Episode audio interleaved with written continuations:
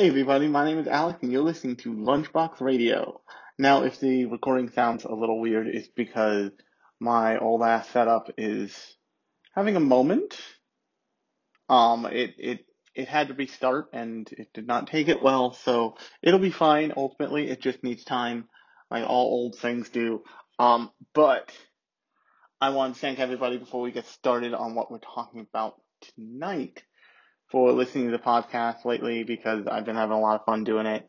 I hope you like my experiment. You guys seem to like my experiment of the Sunday edition where I just well, A, I walk my dog while doing it because late straight up I just forgot. But also I I just recorded for as long as I thought was I had space in my brain for, not like to hit 30 minutes, which is what I've been doing previously.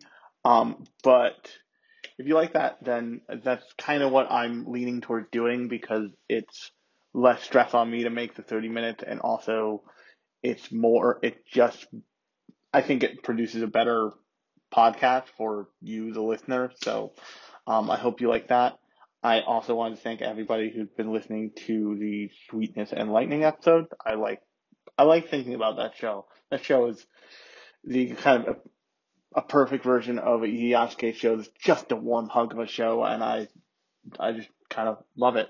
Um, that said, I watched something interesting today, literally like 15 minutes or something before recording this. I finished it. And that show, that thing was on HBO Max, and it came with um, courtesy of their of their very wide ranging Studio Ghibli deal that they deal that they did with Studio Ghibli, and that movie was Earwig and the Witch. Now, if you aren't familiar with the like HBO Max, was probably one of the biggest deals of HBO Max to date. Um, they HBO Max is part of the like big, and I promise is the reason why I'm doing this. I'm getting to it.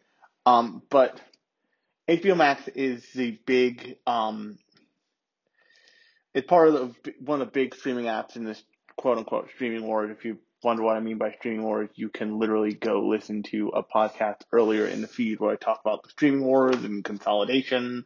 Talk a lot about like the bad parts of capitalism on this podcast because as a audience for media that is streamed primarily. Uh, you know, otaku should be aware of that stuff because it's what determines what's on each app. So whereas, say, you know, One Piece is on one app, it may not be on another because there was a media deal done. Um, a perfect example is um, when H actually also featuring HBO Max. When HBO Max first launched, it had all of the Harry Potter movies in one place where you could watch one to seven, no question that. You can even watch um the uh the like other movies, the um magic magical beasts and where to find them or whatever it's called. Um, but a, a few months after, they just vanished. And the reason why they just vanished was because HBO Max didn't lock down the rights to those movies. They didn't lock down the rights to be the streaming partner for those movies. And so now where are they? They are on Peacock, but you have to pay for Peacock Plus or whatever the fuck they call it. Um, because somebody did a media deal and got the and got the entire Harry Potter library library of films on Peacock. And normally that's a really and generally even with something like studio the Studio Ghibli deal with HBO Max, that's a big problem because it means that all of the media that you love, the best way to probably always be able to watch it is straight up just go buy the fucking stuff. Just go buy it in a physical form, Blu-ray if possible, DVD if fucking necessary, VHS if you're a nightmare psycho. Um, but basically, it means that you don't control the access to the stuff that you are capable of watching unless you pay for a quite frankly unacceptable amount of streaming services. Um, to give you an idea, I pay for j- just so I can like enjoy the hobby of watching anime. I pay for Crunchyroll, which is one. I pay for High HIDIVE. Two. I pay for Funimation. Three. I know Crunchyroll and Funimation are owned by the same place and may collapse into each other, but still, there's three right there. And I pay for Netflix. Four. I pay for HBO Max. Five. I pay for um what's it called? Um Amazon. Six. There's six that there's six streaming platforms I pay for. Uh, oh, and I also pay for Hulu. Seven. Um, and I'm sure there's an eight in there. So let's say let's say eight. I'm approaching. I like I'm quickly approaching, and that's just for anime. If you like expand it a little bit, you approach ten different streaming platforms that you are um, that you are subscribing to just to like normally watch the stuff you want to watch. Especially if your interest is not only in one genre or like avenue of media. Like if you're interested in more than just anime, you can easily like stack those things to insane levels, beyond 10 even.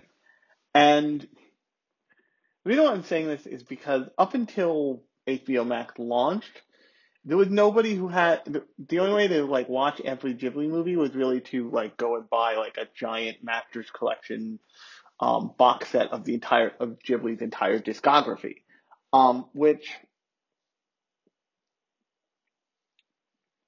I was always I was just always on the verge of doing because it not even necessarily that I love all of the Ghibli movies, although I've said this in the past. Um, Prince Mononoke is probably the first Ghibli movie I watched, and it is one of my favorite movies of all times. Um, I have that in Blu-ray and DVD because I'm insane. Also, also I have a digital version, and I prefer all of those to the one on HBO Max because it's not the version that I remember. Also, it's subtitled um, which I know sounds sacrilegious. Like, why are you watching an anime movie dubbed? I'm like, because that's what I grew up with. Leave me the fuck alone. Um, there are no right answers to this question. But before they did this deal, that was the best way to see Studio Ghibli movies was to either go see them in theaters when they came out or go buy the like Master Collection box set, whatever was available at the time. And uh, a that would that would always eventually be out of date because you'd have to keep adding movies to it because new movies come out. But at least you start with like a solid collection of them, whatever the current collection of them, and then as new movies come out, you go out and you get like the steelbook version and add it to add it to the shelf, so to speak. But in the age of coronavirus, in in the pandemic age we live in, it's super not safe to go to movie theaters and you can you can still like go buy a steelbook collection on um on Amazon or whatever or from directly from the Studio Ghibli store. Um but and I encourage you if if Studio Ghibli movies are like your thing go do that because uh, it's very clear that HBO Max offers a shit ton of money Studio Ghibli. Like, let us be an exclusive American streaming partner, please, for like however long those movies are going to be on there. And then at some point, they may probably, probably not super soon, but like in the future sometime, those movies could just poof right off HBO Max and you don't have access to that entire section to, to the entire Studio Ghibli discography from that moment forward. Um, but so when they announced this, it was missing a part, and that part was um, the their plan for dealing with oh no people don't want to go to fucking movie theaters when the air is poison um when with circulated air when that circulated air is potentially poisonous somehow. A la covid-19 so what they started doing is they started doing this thing and they did it first with a terrible movie a movie that everybody was like kind of looking forward to because the first wonder woman was excellent.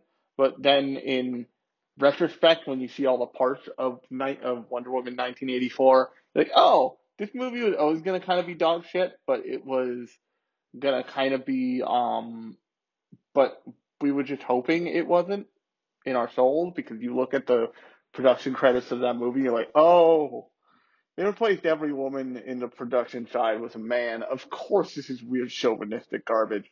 That's why it feels weird. Okay. But so they did it for that movie, and they've been doing it with all these movies since.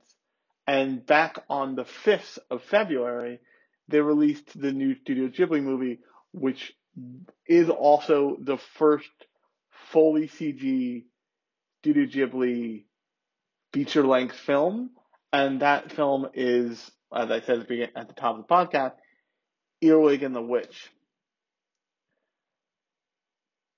And after watching it, I have I have a bunch of odd feelings about it because I don't. It's certainly not a top tier Studio Ghibli movie. It's not. It's not trash because it still has that Studio Ghibli charm, but it feels a lot closer to something like um, that um, that movie that the Studio Ponoc debut movie. Um, I have the commemorative ticket it was um, Mary and the Witch's Flower because it was this. It was this movie that. It, so, the, my problem with Mary and the Witch's Flower is it really didn't. It didn't serve as like a. It didn't have a really solid, really um spaced out enough story structure. It wasn't it wasn't paced well. Is really what I mean to say. But what ended up happening is that happened to I think to Earwig and the Witch too, and also. But I think it was for a different reason. So just hear me out. So much of what Studio Ghibli pro- produces in terms of charm is because of the skill of its hand animation staff. And what I mean is, if you go and watch, um,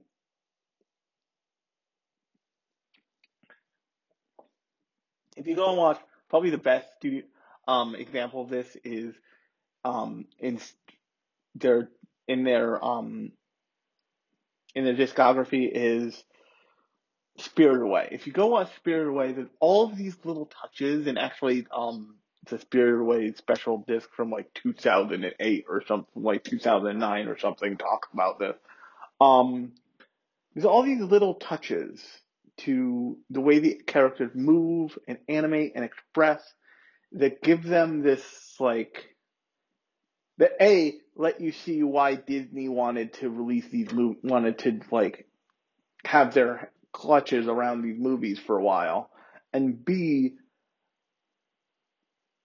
adds charm to the characters. So there's a scene, there's a scene specifically that I actually talk about in the um extras of the, in that um in that edition of the movie in like original 2008 DVD release, where Chihiro is putting on her shoes and she taps her shoe the the ends of the toes of her shoes against the floor to like make sure they're on.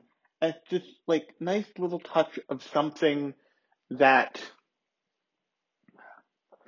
that they that as humanity to a character that is that is human in terms of like the portrayal, but is just a bunch of lines and colors, basically. And also, if you and I love bringing up you, if you know I'm about to bring up this story. There's a moment in Kingdom in Kingdom of Dreams and Madness, and I know I've talked about this a bunch on this podcast, but shoot me, I'm me. where Hayao Miyazaki looking out from the um, window from the room in the hotel they do press in, and he's looking at the roof line outside the window, and they like superimpose in the movie. They superimpose the scene of Ashitaka running across, the roof of Irontown on top of it, and you realize the reason why that scene feel has so much weight and feels so real it's because it is, and it is, it is this like specific view in reality that this man, this artist, has a personal relationship with, and has had a personal relationship with in his entire for his entire career, potentially, and it it has it adds those things add to a movie. It and that brings me to what felt off about this movie. I think because of the CGI of it all. Um, a the movie looks fucking great. The movie looks great in the same way that the um, Lupin the first Lupin the Third, the first movie that I talked about a couple episodes a bunch of episodes ago, in this. You can find it in the podcast feed in whatever you're using to listen to me right now. Go find it. It it's so aware that it's a CG movie that it can't accomplish things in the same way that um say a hand animated movie can. Like if you go look at um so like the this season's CG dumpster fire, um Ex-Arm Ex-Arm is very much like it's like, but what if this anime was 3D? And it ends up looking like trash for it. I mean, for a bunch of other reasons. They like censor things that shouldn't be censored because they can't figure out how to fix the clipping before go time. It's it's bad. But what ended up happening with um, things like Lupin and things like um, Earwig and the Witch is they and for Lupin they had some practice in this. They released a bunch of Lupin video games, in, at least two Lupin video games in the um, PS2 era. So like they knew how to reasonably accomplish um, making Lupin a 3D character and making those characters 3D because it had like a treatment existed out there in the world. And they did a really good job of like making cohesive look in the 3D treatment in 3D treatments for this movie. But the thing I would say is the, animation when it for, when it first starts off and it varies it, at various points throughout the movie, it it feels stiff.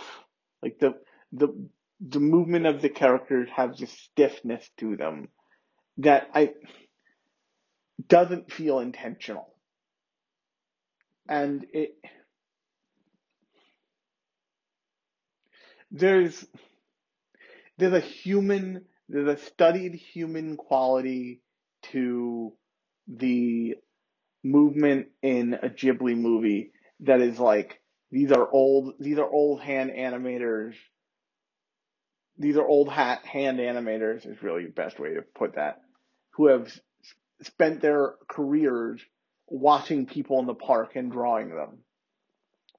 And it just it it feels like this was Studio Ghibli's first time directing a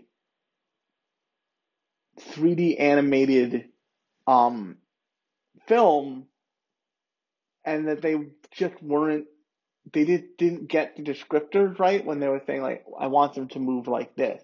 They they could have said they probably said like I want um asshole witch lady to like turn stir the pot all this stuff or given them storyboards and what needs to happen there is, and um, I think the red turtle thing that um, Miyazaki did because he refuses to not do things, um, probably did.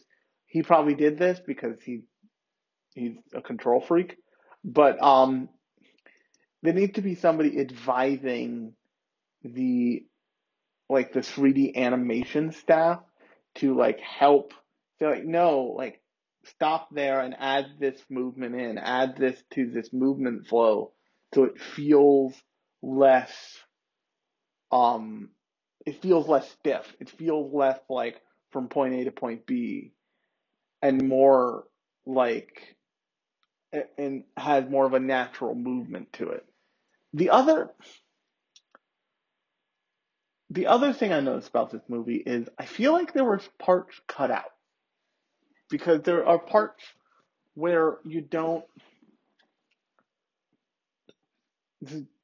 the the end of the movie, which is all the illustrative moments from the movie, includes like parts of it that are in this little girl um, Earwig's future that you don't get to see, and it just like I I wanted more out of the movie. The movie is very clearly going to a like going to a place, but it's like it needed more time to get there than it had. So it where it where the movie ends, it feels like could have been the third and end chapter of the movie where like because of, so spoiler alert for Earwig and the um for Earwig and the Witch, which I usually don't do because it's been stuff has been out for a while, but this is fairly new and it might take you a while to get around to it. So I want to say spoiler alerts right here. Um, but so we, the movie starts out with Earwig's mom. I don't know her name. Um, but Earwig's mom is like running from something and she drops her daughter off, drops her daughter Earwig off at an orphanage.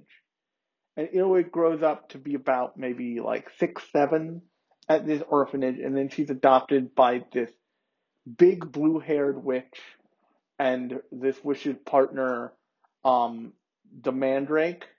And the Mandrake is, he looks like, if you've ever seen John Dickerson from, um, from CBS News, he looks like John Dickerson, but like if John Dickerson was a vampire, I guess. Um, but so Earwig goes to live with them, and she is basically adopted to be a lab assistant to this witch. And she gets fed up with it, and hijinks ensue. But she finds she plays this tape she always had that is that she doesn't know is the two people she's living with, um, the Mandrake and the witch with the blue hair, and her mother's old band. And this is where it starts to remind me of Mary and the Witch's Flower, in that they there's this undercurrent of an of a different story here. That's not just that's a family story, but like a this is about my family before I got before I landed here story. And what that ends up meaning is it ends up meaning that um it ends up being the more interesting angle here, but that they kind of not so skillfully avoid because it the other thing about this movie is it's very clearly a kids movie. And the reason that, and so one of the reasons why um, Studio Ghibli got picked up by Disney is because one of Disney, one of Walt Disney's um, core principles was he never wanted to treat children like they were idiots. He never wanted to treat children like they were like they were less intelligent than any other viewer of film. And eh, if you look at all at all of Disney, all the very least Disney Renaissance movies, they are very much that. They are very much like, no, you are like, you're smart enough to get this kid. We know, we know what's up. And it was, and that's one of the reasons why Disney married so well with Studio Ghibli is because all Studio Ghibli's movies are meant for people of all ages. Like you can watch My Neighbor Totoro as a kid or as an adult. Same thing with um, Kiki's Delivery Service. Same thing even with something like Princess Mononoke. Princess Mononoke is viewed by a lot of adults as being extremely violent, extremely like gory, but it is at its heart like an action movie that a kid could watch, like a you know a 13 year old could totally watch. Dude, dude, um, something like um, Princess Mononoke, and it would be fine. Um, but so Earwig's biggest, I think, biggest defense is it, it, it feels like a kid's movie circa like 2005 ish. It feels like a kid's movie in the way that DreamWorks animated movies feel like kids' movies, but without all the like mild adult humor that's like packed in on one side. And it, it, and that on top of the feeling that the movie doesn't um that the, the that the animation style is kind of the animation style has moments of awkwardness because it's a new because it's a new medium for the studio and the um and and just the the incompleteness of it uh, it makes it probably if you're like gonna rank Studio Ghibli movies, it, not the bottom, but like close to the bottom. It, it's not a bad movie. That's the thing. It's not like I, I found myself having fun and smiling during it, but I also even if I was a kid, I would, and even as an adult, they were like, I want to know more about the witch band. I want to know about like the like cool witch band that they keep showing me glimpses of, but you never get to see because of like all this concert venue stuff that you see um uh kind of midway through the movie. And it's um it's just it's very clear that that wasn't um th- that was supposed to be a storyline that didn't flesh out. And the uh, the so the one of the most interesting things about um Earwig and the Witch is usually when you see Studio Ghibli, you see um you see the Studio Ghibli logo, and then you it just starts the credits. This is probably the first film where I've seen Studio Studio Ghibli logo and then a second like second one of those pale blue screens with a partnership um, with a little like two two lines of text that explained a partnership. And that is almost certainly because this is entire CG, entirely CGI, and Studio Ghibli is almost an entirely hand animated operation. And Studio Ghibli has done um, really commercial stuff before. Uh, they did a made for TV movie back in the 90s that I absolutely love because this thing is just like, this thing is a mumblecore movie that this is, the Ocean Waves is the most mumblecore movie that ever, that ever mumblecore. It is like, just, hey man, hang out, and I, I, I, um, I did it as I if you remember my promo, you can go on my um Instagram and look this up for the first Sunday edition. All of the pieces of that promo were taken from Ocean Wave. Ocean Wave is straight up just like, come on, man, just hang out and vibe with me for like an hour and a half, and it's it's I find it great. Lots of people find it weird, but I find it kind of fabulous and vibey and in the same way that um Lost in Translation can be vibey. I find um Ocean Waves to be vibey in the same way. But the so they've done stuff like aimed for stuff before and they have you know like interpret Howl's Moving Castle is an interpretation of a book. It's not like everything that they do is perfectly original, but as far as I can remember, this is the first time I've seen like a partnership screen. And like I said, that's because they clearly probably knew like we are out of our depths if we want to do a 3D CG movie. But that's the way the industry is going. But if you know anything about the um when Disney revived its hand animation staff to do Princess and the Frog, hand animated movies still absolutely have a place in you know popular culture and are still loved not just by children but by people like me and I presume some of you listeners and adults everywhere who grew up with hand animation as like a daily as like an almost daily part of their lives. But, you know, studios want to be able to claim that they've done stuff and they want to be able to experiment with new tools and all that stuff. That's just the way art rolls. So I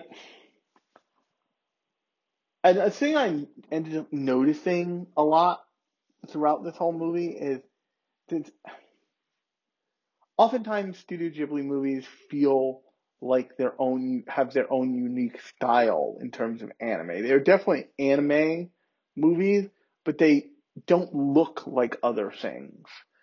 There are moments in um Earwig and the Witch where stuff looks like One Piece. Stuff has this feel that promotes something like One Piece and not just Studio Ghibli. It's not a bad thing, it's just an interesting thing to me because so often Studio Ghibli is so on the realistic side of anime animation and just has such a much more anime, much more traditional anime feel that leaks into it that results in this almost One Piece esque look and feel, especially weirdly, weirdly in the eyebrows. And it, that's actually pretty. That's also pretty common in Mary and the Witch's Flower. Like Mary and the Witch's Flower looks a lot more like modern anime than most Studio Ghibli stuff does because it was done by Studio Ponoc, which broke off from Ghibli when Ghibli announced that they were going to try and not do full length animated features, and then, you know, somebody stepped in Mia, old man Miyazaki's cornflakes and he's like, How dare you? I will crush you with my artistic prowess. Anime was a mistake. Now you need to die. Um, but the result is a pretty interesting, pretty unique look and feel to this movie that has in like I said at the top of the episode has a very aware that it's 3D and not just like cell shape fancy cell shading of hand animation, um, look to it because it is, because everything has like depth and volume and weight in a way that like, like I keep going back to in my head, Ex-Arm does not. Like you watch 10 seconds of that thing and like you're like, ah, I need to be drunker than I am to deal with this. Uh, seriously, I, I need to be drunker than I am to deal with this right now. Leave me alone, Ex-Arm. And it, the other thing about 3D animation though is is that right now, unless you want to swing for the fences and you want to, and your goal is to make something that as stylistically rich as something like um, Into the Spider Verse is, all really good 3D animation for movies has a look to it. And the best way I can explain this is the Super Bowl just happened. Um, and I'm no fan of fucking football, believe me. Although I do think it's a, it's a, it's a crime against, it's, it should be a war crime to get, get Rob Gronkowski out of his beautiful house and away from his jigsaw puzzle and put him in his fucking shook jello brain on a field and say, run boy, run. Because that just, that seems abusive considering how fucked up his brain must be. Um, but all, but what I'm trying to say is all Super Bowl commercials have this look to them, have this like particular color grading and particular style, like lighting and stylistic choice look to them that is really glossy, but all looks like the same kind of gloss across all the commercials, no matter who does them. And it's not, but it's not like it's high end. Um, it's not like it's high end, a high end film or movie look. It's its own weird thing, and that is true of a lot of high end, well done, computer animated um, CGI film.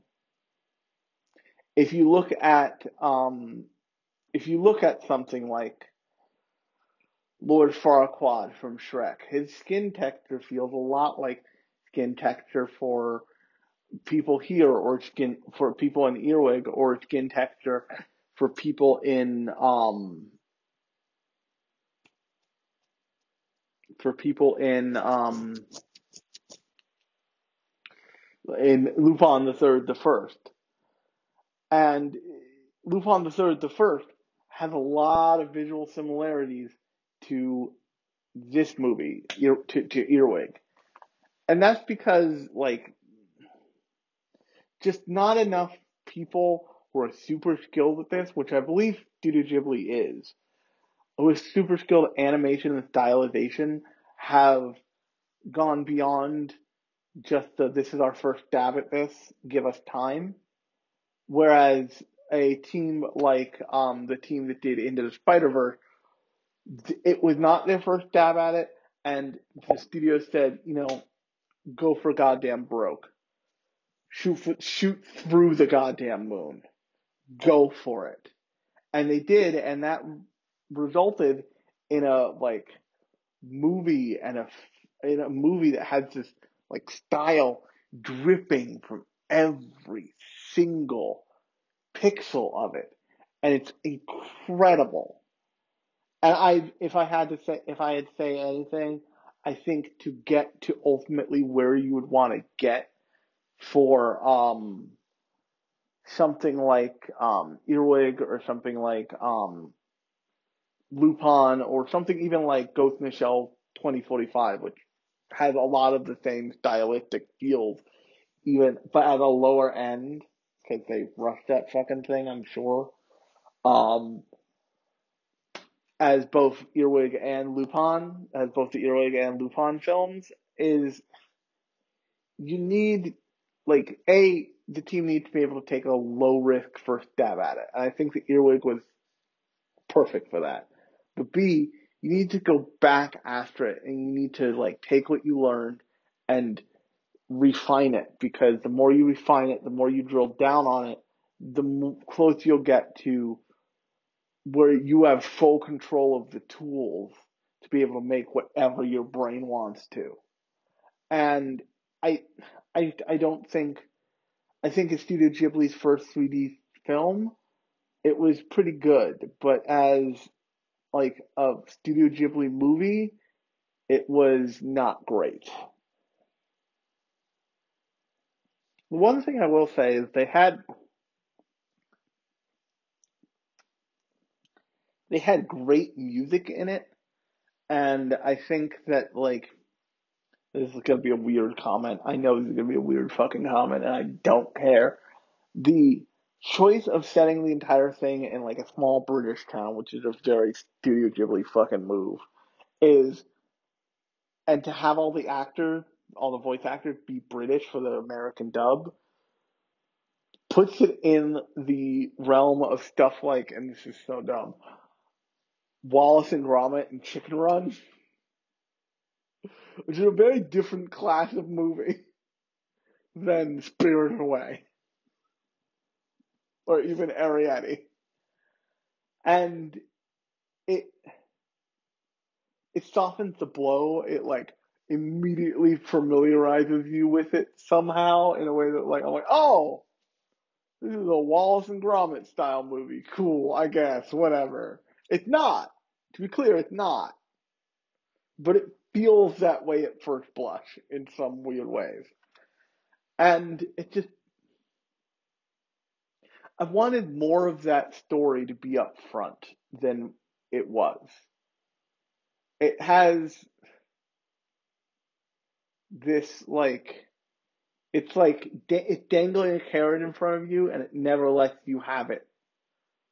And I think that's always a mistake for movies because it, you like create this deeper thing that you don't even get close. They create this deeper mythos to this, to this like found to this family basically that they never explore. And uh, Studio Ghibli is not one to really do sequels to their movies. Like it's not a thing they've ever been interested in. It's like they're very one and done. They're almost they're an entirely exclusive one and done studio. The closest thing you could probably say is to being not one and done is Castle Cagliostro, because that's using an existing IP in the form of Lupin. And Lupin goes on from Cagliostro and before Cagliostro, and Cagliostro is like a special chapter. But that's the closest thing you could say to like they have a franchise piece.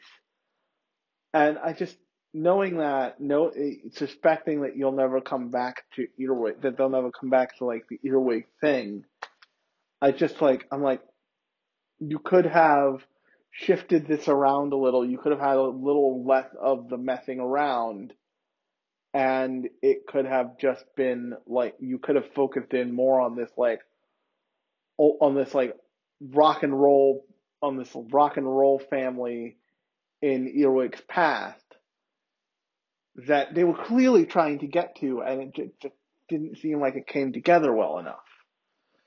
And on that note, if you like the podcast, um, once again, I'm sorry for the audio quality. My computer is still having a boot up moment, which is hilarious. Like it, it's functional. It's just like it's being weird about it now. Um, but if you like the podcast, I'm sorry about the audio quality. This is being recorded on my iPad Pro using the um, voice memo app because yay.